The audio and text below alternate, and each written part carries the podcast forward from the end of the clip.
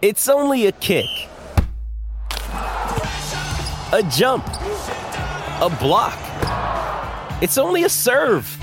It's only a tackle, a run. It's only for the fans. After all, it's only pressure. You got this. Adidas.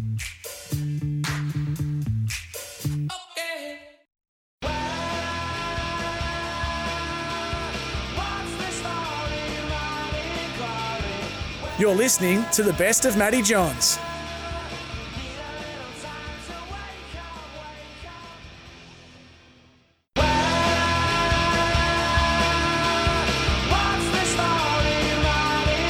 Proudly family owned and operated since 1989. StateTransport.com.au. Welcome to Morning Glory with Matty Johns. Yeah, welcome to Morning Glory, people. Uh, well, I tell you what, today uh, we're going to have our everyone's had their say in the grand final. Nathan Cleary, we're going to do that today. We're going to talk about Nathan's performance specifically in a minute, and uh, just where he sits in terms of the greatest number sevens. We'll, we'll uh, take away, uh, we'll take apart the grand final our own way. We've got Webster, we've got movie of the week, which is Whiplash. Very underrated movie. We're going to talk about the next Blues coach. Uh, there's now at Centrelink. I saw a few people prowling around there, including Matty Elliott. Uh, sound advice. Maestro's musings. Heavy stuff with Maestro's musings today. Hope you like being outraged. Sydney Morning Herald's Andrew Webster. G'day, Webber. I've made a career out of being outraged. Mate, um, actually, I'll get to that. I've got a question for you. Alex, Maestro. I'm um, ready. Can't wait for the musings. Oh, it's heavy. It's very exciting. heavy stuff. It's I don't know whether you can say some of those words. Haven't been appropriate for 200 years, but let's just give it a crack. Brent Hogarth, nice political t-shirt, mate. Didn't know sand mining was still a thing. Well, mate, I'm out here speaking the truth. I like everyone else. Absolutely, mate. Why not? and this bloke, mate, well, people, he backed Brisbane from the first trial. Fine line between genius and regret. He regrets nothing, kids. nothing. Bloke at a bar down in Kemp. Hey, Kempy. Absolutely nothing. Proud of the boys. Look, if you're going to get beaten, at least it's beaten by one of the best performances we've seen in a grand final. I thought that they were outstanding for their first grand final, and I think they're going to. They honestly, they reminded me a lot like Penrith in their first grand final. Yeah, yeah, definitely. That's a good call. Where'd you, where'd you watch the game, boys? I went to it. Did you? Yeah, yeah. I was right in the corner where Ezra Mam was doing his work. Uh, it was a great, it was a really good atmosphere. Matter of fact, I'd honestly say 70 30 Broncos fans. The Pen- Penrith fans I- were getting booed. I, I couldn't believe uh, on Sunday I was out there for the footy show at the, and walking around the forecourt. I couldn't believe how many Broncos fans were there, and Mm. even where I live in the Cross, there's just people in Broncos fans everywhere. Well, they were you would've- genuinely You would have thought the game was in Brisbane. Yeah, it's great. Like when their names were coming up on the screen, they were you could hear the boos over the cheers. That's how many Broncos Well, fans I, were. I I ran into a bloke. He came up to me after um, uh, before the game, and he said uh, he said he'd been at the uh, AFL Grand Final to watch the Brisbane Lions, and then caught an overnight train to Sydney Olympic Park to watch the Broncos. Oh my God. I That tell you what, bloke- that's, leaving a, that, that's that's a lot of hurt. leaving oh. that stadium is an absolute migraine. It's ridiculous. Oh. It's so poor. So isolated, aren't you? and it's just like the traffic. You're sitting in traffic for an hour just to get onto the highway. Just to get out of the car park. and all they needed was like one person to direct traffic, and it would change everyone's experience. It's terrible. Mm. It's Just, so just leave the game, you know, ten minutes early. But, I, well, that's what- but you know that's what people do. I know people are at the game. So what they do is like they like the game finishes and they just sprint for the train station, yeah. so they can wait for another for less than uh, like a half an hour to get home. Wait Yeah. for the It's an to break. outrage. It's a Oh, disgrace. jeez. Webbo was fired up. Now, Ben, on this show, I like to think we're a two-handed beast in the fact that we sort of both, you know, when I'm a little bit down, you, you sort of take over and manage Yeah. it. Hence, last week, uh, people said, "Well, you're drunk on you." I said, "No, that'd be unprofessional." Uh, yeah, uh, but um, had a uh, blood test this morning, and once they put the needle in, I momentarily passed out. So Are you feeling a little bit nauseous? Okay. Okay. A little bit nauseous, as you know. Do you need me to move? There's two things I hate: needles and uh, rattlesnakes' fangs. I, I understand your fear of uh, your fear of needles. I don't mind the old the old jab for things, Yeah, but that's right. I mean- removing removing blood from your body it's never a pleasant You don't experience. mind a jab, of course. They were the old days. You went through rehab and uh, you're back. Hello to all the, the uh, heroin addicts out there, Yeah. people who like to inject speedballs And and, um, whatnot. mu- mum and dad, he is joking. I, um, just letting people know too, if you want to catch up and come and say good day. Tonight, me and uh, the two sons, it's John's extravaganza at the Star Casino. We're doing a speaking gig. Is this a plug? Is this a plug? Yeah, it is. Yeah, it is. But come and say good day. Um, and uh, yeah, it'll be different that, you know, John's are actually friendly people. The friendly Johns. the other one. What time, Matthew? Is it? Uh, it's a good question. Seven o'clock. Okay. Seven o'clock. Seven. Come on. Come I on. might, might try Come and get over in and say hi, y'all. Hi. Yeah, well. Yeah, we'll sound pick, good. we'll pick you up on the way through if you want.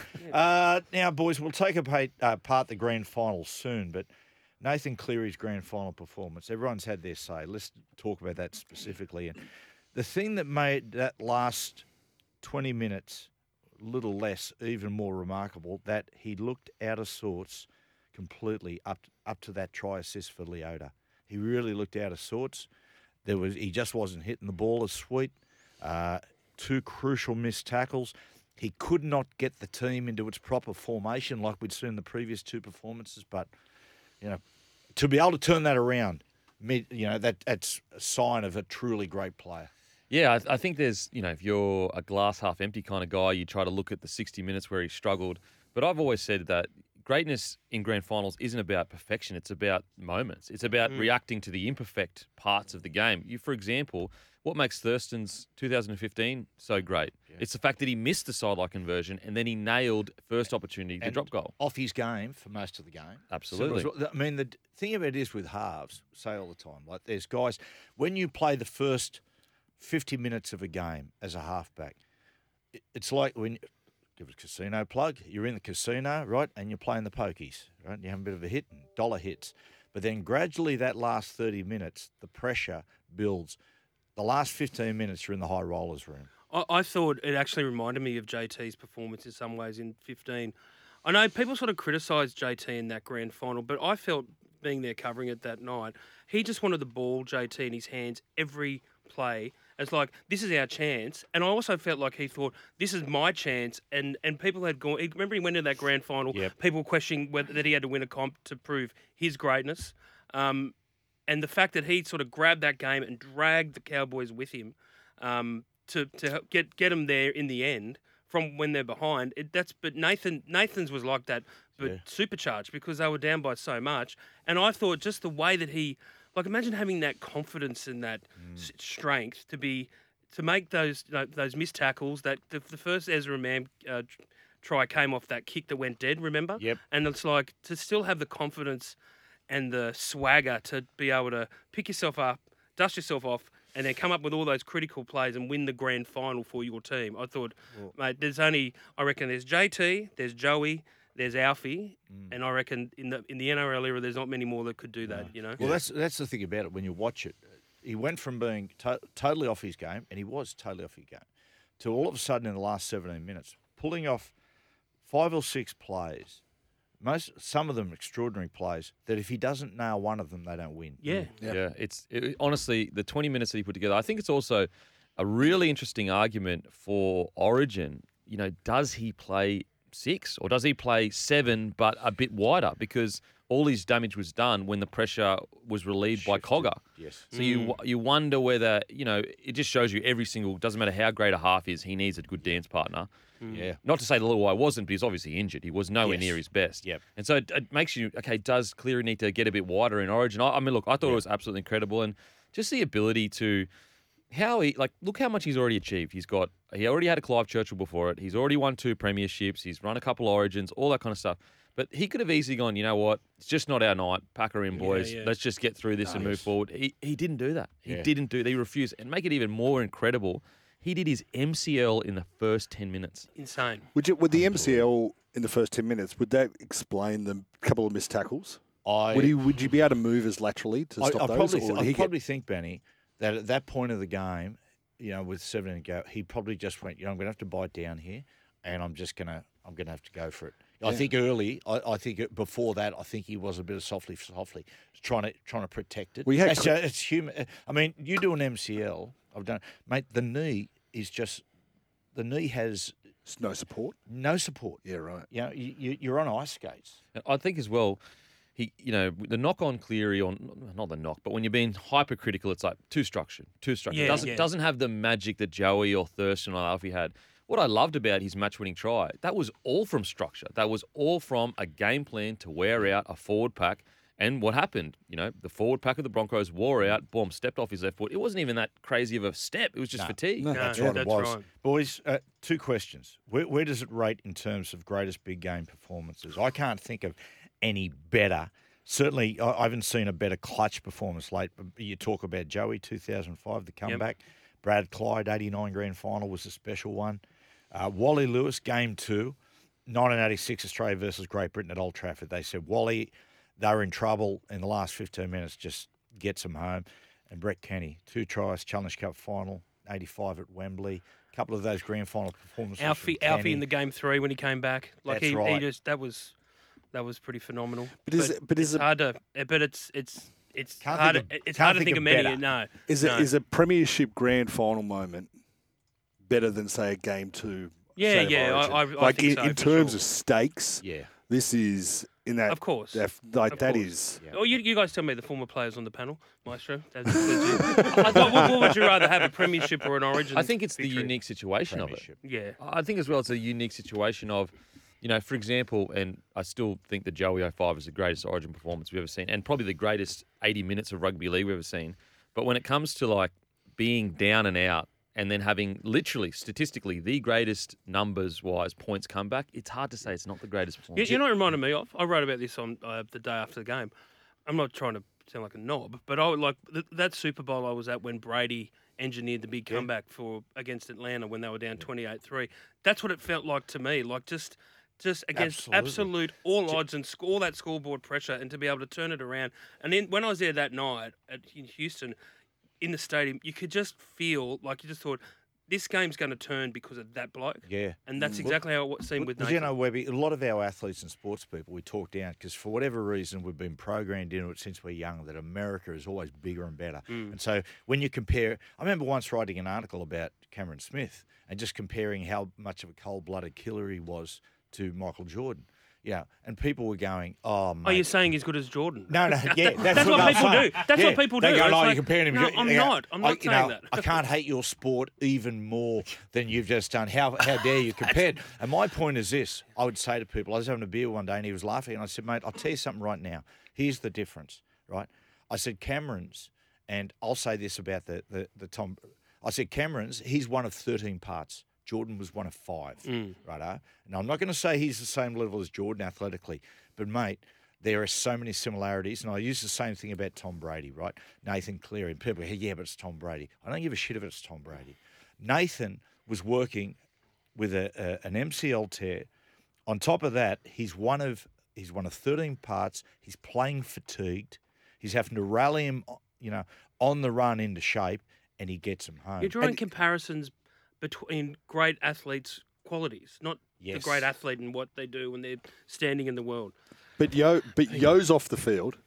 Luai's off the field. Mm. Sorensen. Soren's like- like the amount of players are off the field. You got Jake Cogger, who you know Tungle- is Tungle not as as well. yeah, Tungle. who Tungle. isn't as experienced, but comes on and with that he carries that team. Well, Benny, it, it's funny what Beak just said there. You know, is he possibly at Origin level? Is he a six? And that's a very good question because one thing, uh, whenever I watch Nathan play, synonymous when Nathan's going to have a big game, he's running games on. Yeah. Right, and we've seen that right through the final series, and I thought he neglected the running game. Uh, and there's a reason why he took Pat, uh, Payne Haas on early, got half through, and and Payne um, you know, fell on the leg, which meant that you know he did the MCL. Uh, but after that, he he never run run the football barely until 17 minutes to go, and he said, "Mate, unless I start to do something, we're gone." yeah, And turns out when he runs the football, regardless of his beautiful touch, his kick, his passing, his organisation, the way he's evolved his game, the best part of his games is his running, Yeah. which is amazing for where he's come from. Well, you, you look at this final series. He had he was averaging over 150 meters until Jarome got back. Yeah. You know, so uh, like, Yeah. look, and people might go, "Oh, that's crazy." You know, he's a best seven in the game. We're talking about best seven ever. You can you can be a six and still do. It can be a unique role where you do a lot of the seven stuff, but then when you get into good ball, you get a seven that just straightens up the line for you and gives a bit of movement. Yeah. So anyway, I, I look. Nathan Cleary is 25 years old hmm. with three premierships. two Clive Churchills, God, I hate him. World three Cup. Origin Series, a World Cup. we are witnessing greatness, and even if you don't like the guy, I don't know how you couldn't. He's the nicest guy ever. Yeah. You have to appreciate it while it's here. How many people wish they could go back to when Joe was playing and just lay back and watch him just do his thing? Well, I just played alongside him and made him look good. Uh, we'll take a break. We're going to uh, talk about the grand final specifically after the break.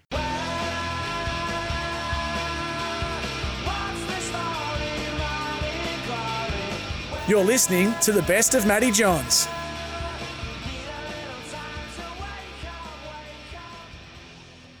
A little bit later, we've got uh, the movie of the week. Liam Alexander's going to join us for Whiplash. Whiplash. Oh, no.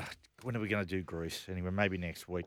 Uh, let's take apart the uh, the grand final, boys. We chatted about Nathan, but the big turning points of the game, and you know, Beak touched on it there before, and not very little's been made of this, but the introduction of, of Jack Cogger into the game at about the 53rd minute. Like I said before, Penrith were really struggling to get their structure on for whatever reason. We saw them against the Warriors and then the Storm. They were just methodical. But you have to think about this, boys. So they got they've only made they end up doing 37 out of 38 sets Yep, in the game. only one error. So they've been perfect. And for all that possession they had, for all that field position, up until the 63rd minute, they'd scored one try, Mm. which was, to say the least, fortuitous Mm. to Mitch Kenny. Yeah. A gesture, and then Cogger comes on the field, right? And it's not a knock on Jarome. It's just what they needed at the time. And he just plays gun barrel straight. Takes, as you said, pushed Nathan back to almost being the second banana, Mm. and everything falls into place. Yeah, I think the the huge moments was to think, uh, and it's not going to get spoken about enough, and it'll get lost in the noise of history. But this is a guy, guy Cogger, who no other club wanted, who is basically a fringy at the moment, and that's no disrespect to him. That's that's what he is.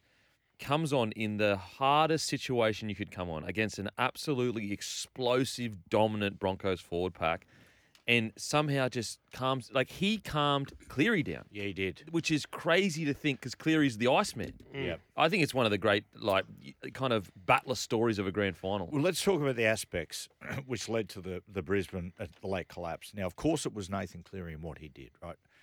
But if you have a look at the first the first half of football, which was, I think, the first the most intense first half I've seen in a grand final. It, it was like like state it was like State of Origin three a couple of years ago, which w- was unbelievable.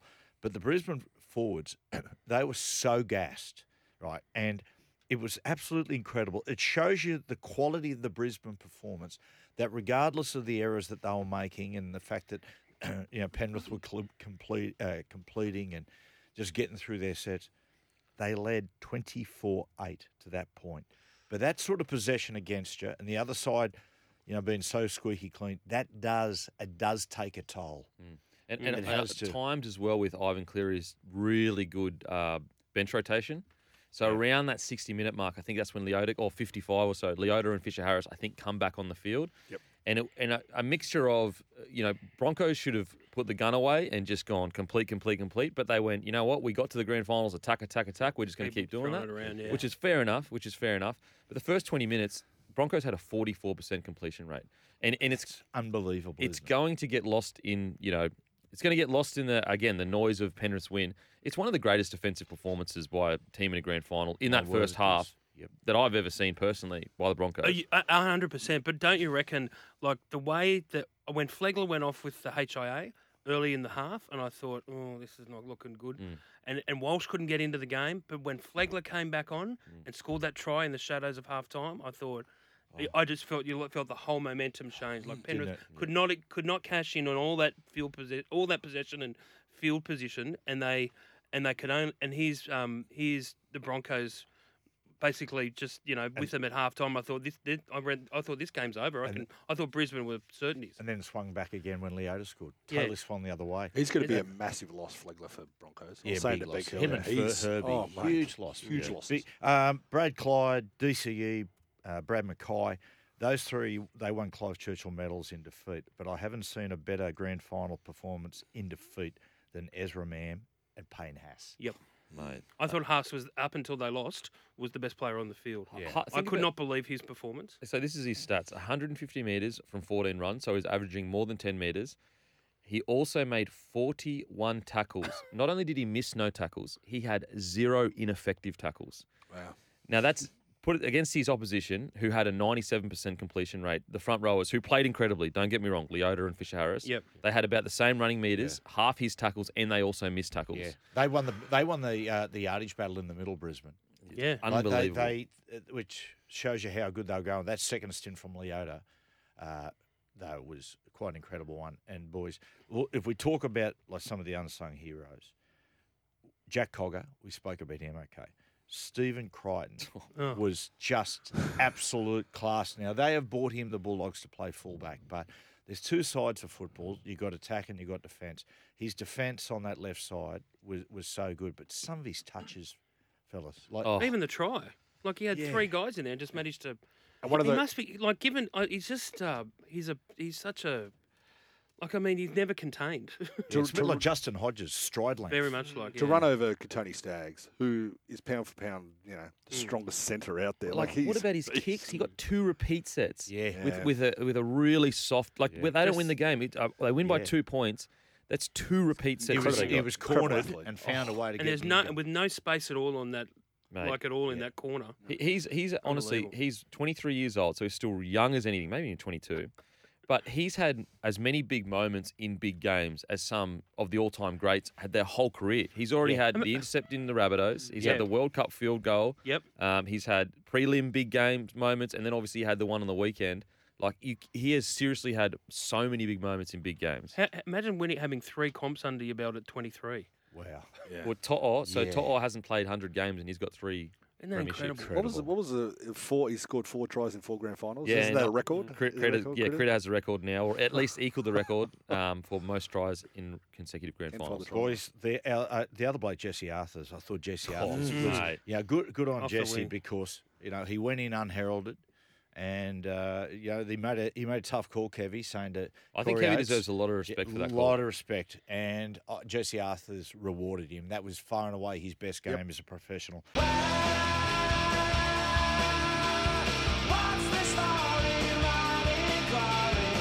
You're listening to the best of Matty Johns.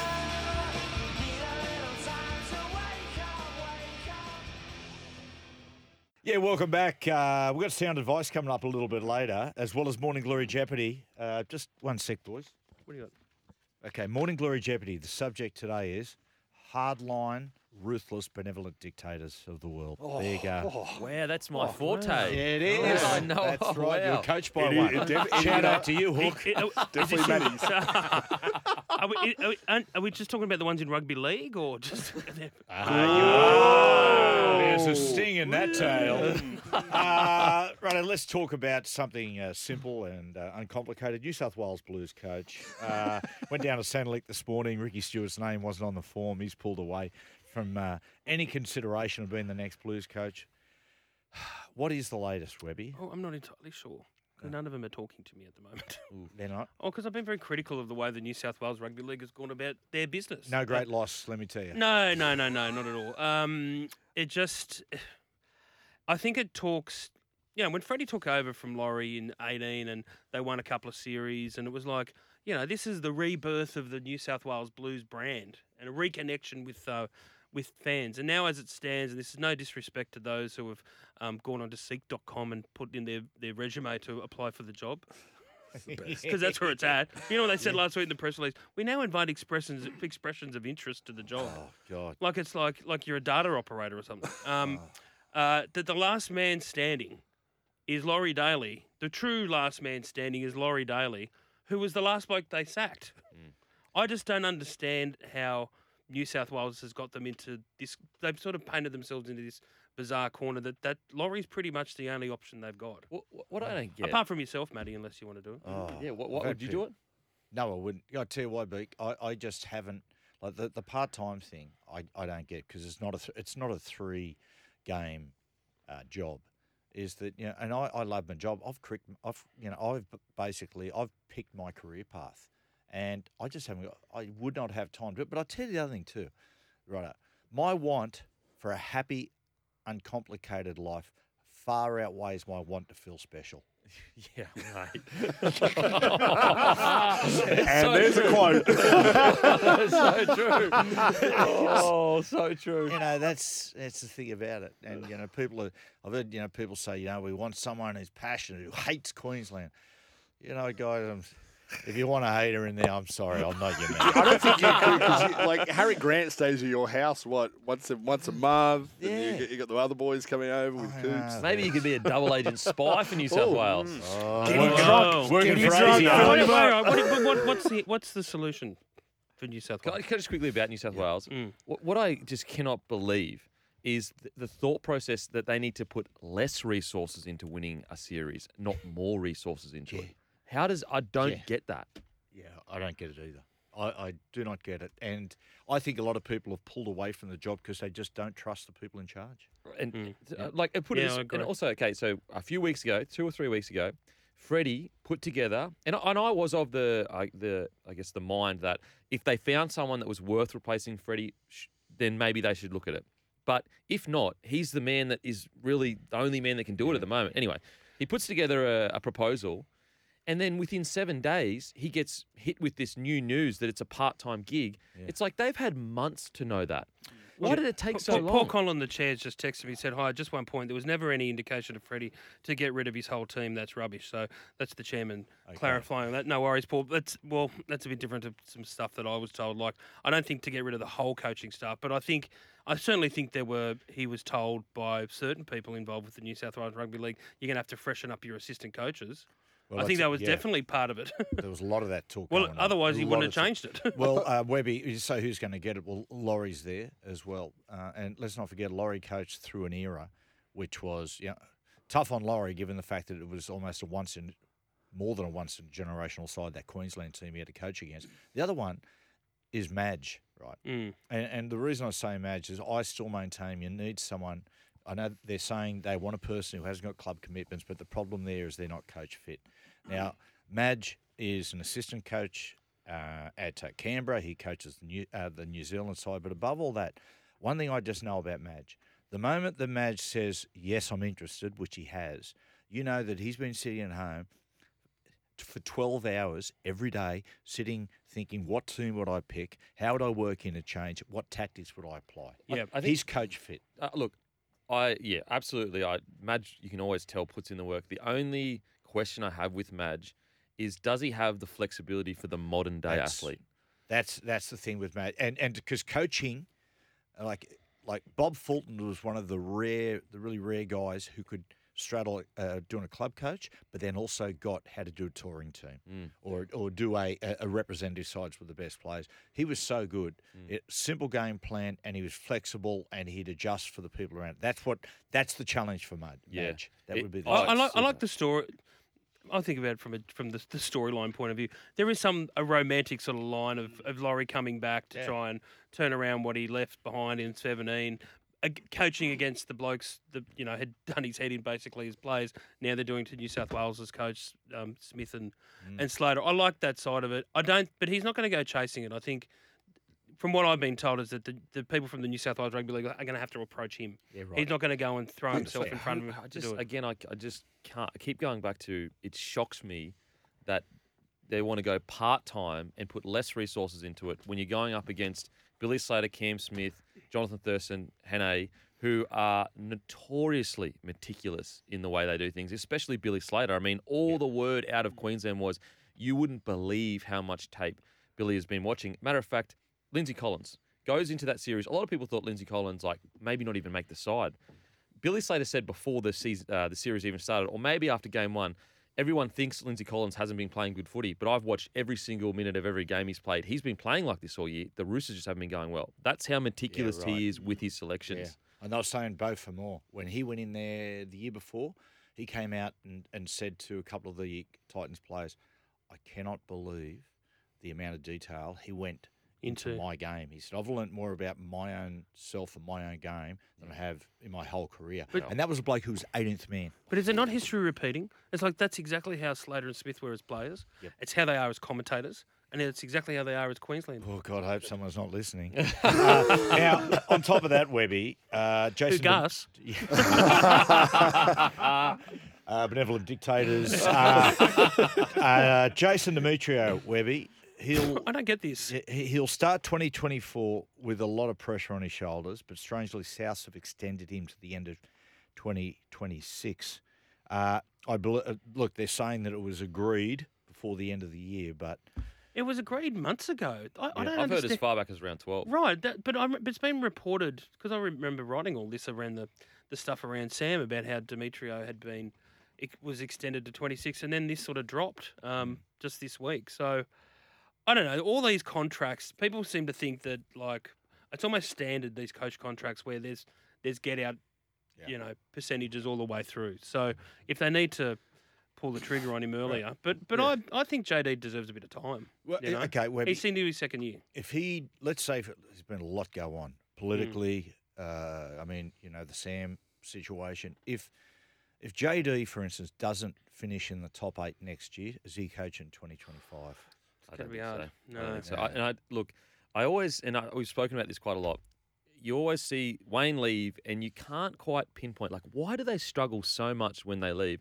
And I think that this is the final straw that's made me realise, oh, that's what it is. It's vacuums of power that he leaves. Yes. Because what's the concern at the Rabbitohs now? It's buying factions who Yep. think two different directions Player should be happening. And, and and do you know what? If if the thing about it with a lot of coaches, if you say, right, what made what makes Craig Bellamy a great coach? What makes this guy? You can actually it's tangible. Mm. You can look at certain principles that he put in place, and particularly with the technical coaches and, and the tactical coaches, you can look and go, okay, this is what how they coach their players. Wayne is is an enigma. Is mm. the yeah, righto, what makes Wayne a great coach? Well, it's his relationship with the players. Yeah, but that's very open ended. That's very, very broad. And Wayne takes the magic with him. I was reading in a book that's recently been released on Wayne Bennett. It's great, great Christmas present. for Great all those Christmas out there. present. Get in, Yeah, get in, get involved. Um, but that's right. You're right. It's just the void. I, I really try to ex- examine that what it was, and it was hard. It was pretty hard to put your finger on it. But, but I think you're right. It's just this void. If you take someone of that, um, of that that presence out of your club, Yeah. but also. And I reckon what's happened with with Latrell this year and Cody are a great example of it. Like he just know has that magic touch when it comes to knowing exactly what a player needs when, and not upsetting the rest of the playing group. And I think that's the thing. That the, the, the, and then he goes, and then um, co- the coach that follows tries to replicate what he's done, and he doesn't because just they don't have the gravitas. I mean, look at look at Manchester you know? United, Maestro. Look at that. When when the old dictator Alex Ferguson left, and everyone basically everyone went big sigh of relief, like the you know the pressure's off to a certain extent, and they've just failed, failed, Ten failed, years. failed. Yeah, Mourinho, some great coaches taken over, and nothing they has couldn't But the, Yeah. but the power of Wayne at the Rabbitohs, like remember how we were talking to Latrell at the start of the year, and he said, "Oh yeah, I still talk to Wayne. I talk to him about cows." Yeah, And it was like he still has these little phone calls, and that that would be Wayne. Like Wayne doesn't want to talk football with Y- Latrell; he wants to talk But cows. there's a, there's a part in the book where Alex McKinnon, when he was at Newcastle, when Wayne was at Newcastle with him and before before the tackle, and Alex said in that, that first year under him at Newcastle, Wayne wouldn't go home. He'd he'd spend time driving around Newcastle with Alex McKinnon. They really sort of bonded, and he Hit- sort of he sort of looking for hitchhikers. Exactly. and he and Alex says in the book he could not believe how many of his former players would ring, would phone Wayne off the bat. They'd be driving around. He'd just be constantly on the phone to former players calling him as they as they did laps around uh, Bar Beach, Merewether, Glendale. Glendale, Glendale Yeah, Glendale Super Centre. Edgeworth. Yeah, West Wallsend. Uh, shout out to Marilla, my sister-in-law who lives there. Uh, what's some new developments up there? Honestly, expanding. It is. Uh, we'll tell you what we're going to do. Uh, long, before we do, long-term prediction: South Sydney next Oh. year, 2024. I'm hey, hey, hey, hey, hey! I've got my hypotheticals. Oh, coming up. okay. I, I don't want to. I don't want to take away, but Okay, let's uh, take a break. Movie of the week: Whiplash next.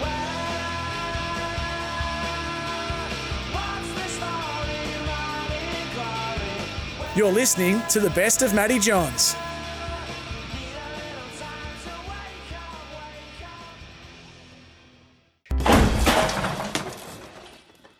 You suppose I just hurled a chair at your head, Neiman? I, I don't know. Sure you do. The tempo? Were you rushing or were you dragging? I, I don't know. Start counting. Five, six, seven. In seven. four, damn it! Look at me! One, two, three, four. One, two, three, four. One, two, three. Now, Was I rushing or was I dragging?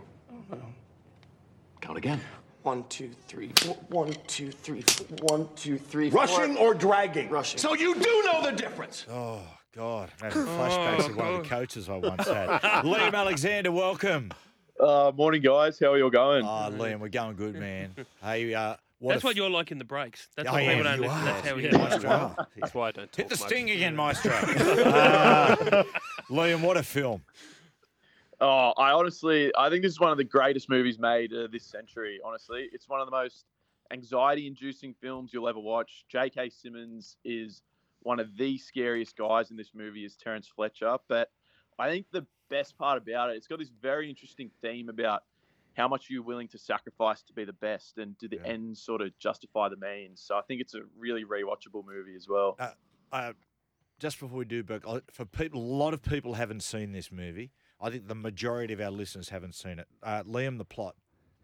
Yeah, so the movie's about a young drummer. He's at uh, one of the top music conservatories in the country, and he dreams of being one of the all-time greats. But he's struggling to sort of make the main ensemble until the lead conductor, who we just heard, uh, J.K. Simmons, uh, as Fletcher, takes an interest in him and sort of suddenly elevates him to this main position. But after that first practice session, which is one of the great scenes, it sort of becomes apparent that Fletcher is a tyrant and will stop at nothing to realize Andrew's potential, whatever whatever the cost. Now, is Fletcher? I know you just said that, but bird's eye view. You know, you know, creating art, greatness. Is Mm. Fletcher a hero or a villain? Mm. Oh, good question. I think I think that's one of the great. That's why the movie's so great because it doesn't really answer it. Because in the end, Andrew does become one of the great drummers, but you could argue that his soul has essentially been destroyed in the process of Loses becoming his- it. yeah. So Yeah. Yeah. I'll ask you, Liam. Uh, was he majority searching for perfection or more a ruthless madman who couldn't make it himself, so he took it out on his students? I think that's arguable as well. I think like there are so many little scenes and moments, and I think, I think he sort of he has the right idea. Like I can understand it, but I think there's parts of him where that are so narcissistic and sort of borderline evil that it, it it's too much. I think. See, I, I think, I think he's a hero. Yeah, right. I think he's a hero Oh, jeez. because Anti-hero. no, no. Let's think about this. Okay, one person's and look, maybe we're talking about dictators later, so we'll get deeper into this if you want. But one person's soul is sacrificed. But think about how much happiness has been brought to the world by his villainary mm. leadership and teaching of the talent. And he, and, he like- and he uses a story um, about Charlie Parker, obviously Mm. the famous jazz Yeah. musician, about the cymbal being thrown at his head to sort of convey this is why I'm right because I'm going to Well, create but also the uh, the youngest student, he consensually went yes. there. He, Yeah, he yeah. consented to it. Well, I tell you, if you look at like in sport, like I never had coaches to the degree, well, one or two maybe, uh, but of, of him being a madman. But I had coaches who, football education, what drove me to the brink of almost being insane. Hmm. But when you come through the other side of it, you know, and you think about this young drummer, imagine him in 20 years teaching. I know, Yeah. but see, I but I'm like you. I when I watched this movie, I think you just nailed it at the start, Liam. Where you said it, it like the anxiety that it induces in the in the in the viewer is like that's what I got out of it. I was sitting there like a nervous wreck watching that movie. But it's the same, and it's the same in sport, the military. Yeah. You know, like like wh- how far is too far? Yeah. But but true. but if you're going to be the best of the best of the best and be the greatest, Yeah. and you know yeah, take all the it. You- chocolates, and that's what you need to be driven by someone like that. Yeah. Uh, Liam, was this originally a, a, a short film? Short film. Yeah, so it, it basically uh, Damien Chazelle, who's the writer director, is a, a really great filmmaker. He, he couldn't get funding for the movie, which is not surprising because a movie about a drummer doesn't really scream a big hit. So he, he turned it into a short film, which was essentially a 14 minute version of that first uh, practice session. And it ended up winning the um, Sundance Film Festival Best Short Film that year. So he got funding soon after that and was able to make it. But he only made it for $3 million, Whiplash. So it was a pretty low budget movie, shot in 19 days, which is really, really quick for a feature film, but ended up being a really big success. Yeah, because as you just said, 19 days, 14 hours a day to do this. The entire process from start of filming to the final edit only took 10 weeks, which in terms of making a movie is That's insane. unheard of, It's, uh, it is totally unheard of. And the, the stuff that came out about it, like, you know, the, the this little things like the slaps. Like he did that, and then when he, um, there was a moment where J.K. Um, Simmons had his, there was a like a violent um, outburst between um, Miles Teller and him in the movie, and it cracked his rib. So like J.K. they actually hit each other Wow. to make it more realistic. And same with um, you see him drumming at the end. I know we're going to talk about the ending, obviously, but the blood splattering around, and that actually was Was happening. blood that was happening because Teller could actually can actually play the drums. He's played the drums since Oh, he was right. fifteen, Wow. and J.K. Simmons is actually a trained musician himself. No way. So he's also a, he's also a pianist who he had a musical degree. So um, they know how to they know how to throw down musically. Liam, there's, There's a term I've never heard before. There you go. Thank you to Donny Sutherland. Uh, Liam, some of the great scenes. What's your favourite scene? I mean, there's there's so many like little ones that you don't see coming, like the car accident. Is Yeah. like Oh, God. stunning. That whole yeah, that whole sequence from him leaving the drumsticks at the car rental place and having to rush back and then getting in that accident. And then when he just gets on Getting stage and just just thinking about it.